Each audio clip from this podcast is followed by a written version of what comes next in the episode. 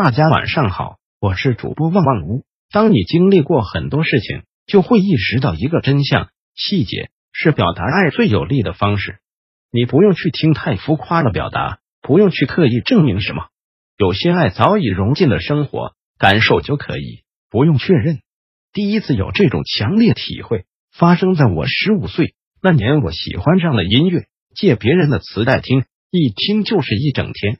想买喜欢的乐器，但手头的钱10个指头算得尽，家里有很多地方要开销，我就没有提过。到我生日那天，我爸送了我一把吉他，知道你喜欢就买了。很多人可能想象不到，当年我收到这份礼物时有多惊喜。什么是爱的细节？默默关注你，把你的喜好记在心上。爱是润物无声，是融进生活，在角落，它不出声，不张扬，却埋得很深。银河补习班里的父亲被人诬陷入狱，7年后的他没有一技之长，没有任何积蓄。为了孩子，他装作若无其事，去工地干活力，卖掉唯一值钱的手表，只为了让孩子晚上能多吃几块肉。爸，你手表呢？没事，丢就丢了。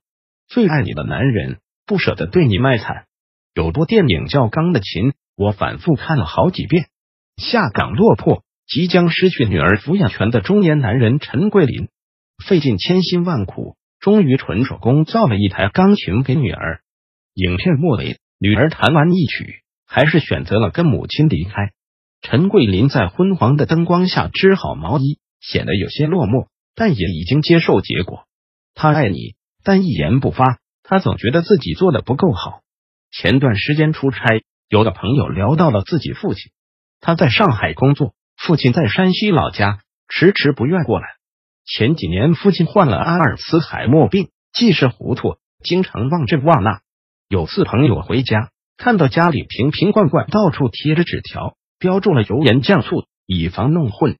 还有个厚厚的笔记本，上面密密麻麻写着笔记：儿子生日，儿子喜欢吃的菜，儿子的手机号码。父亲并不是不想念，只是怕自己犯病会伤害到孩子，怕自己越来越没有自理能力，会拖累孩子。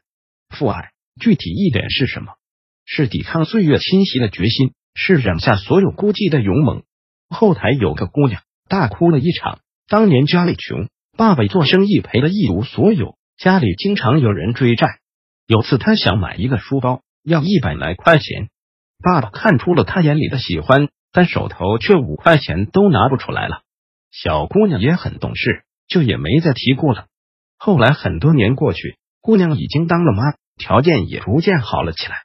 爸爸特意送给她一个书包，问她喜欢吗？当年没能有钱给你买，一直感觉愧对你。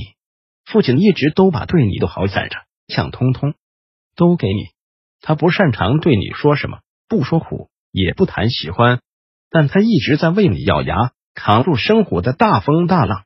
留言里有个男人说自己公司可能破产，他也会身背100万欠款。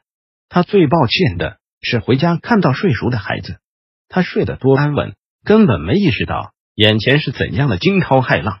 我会撑住的，为了孩子的一生不能输。归去来里有段父子分别的戏，特别真实动人。父亲敞开心扉，对一直不理解自己的儿子说，每一位受过挫折，吃过苦，挨过累的父亲都会希望他的孩子能够免于生活的困苦，不为斗米折腰，不为金钱媚骨。我的辛苦是想能够让你轻松一点。那一刻，儿子泪如雨下，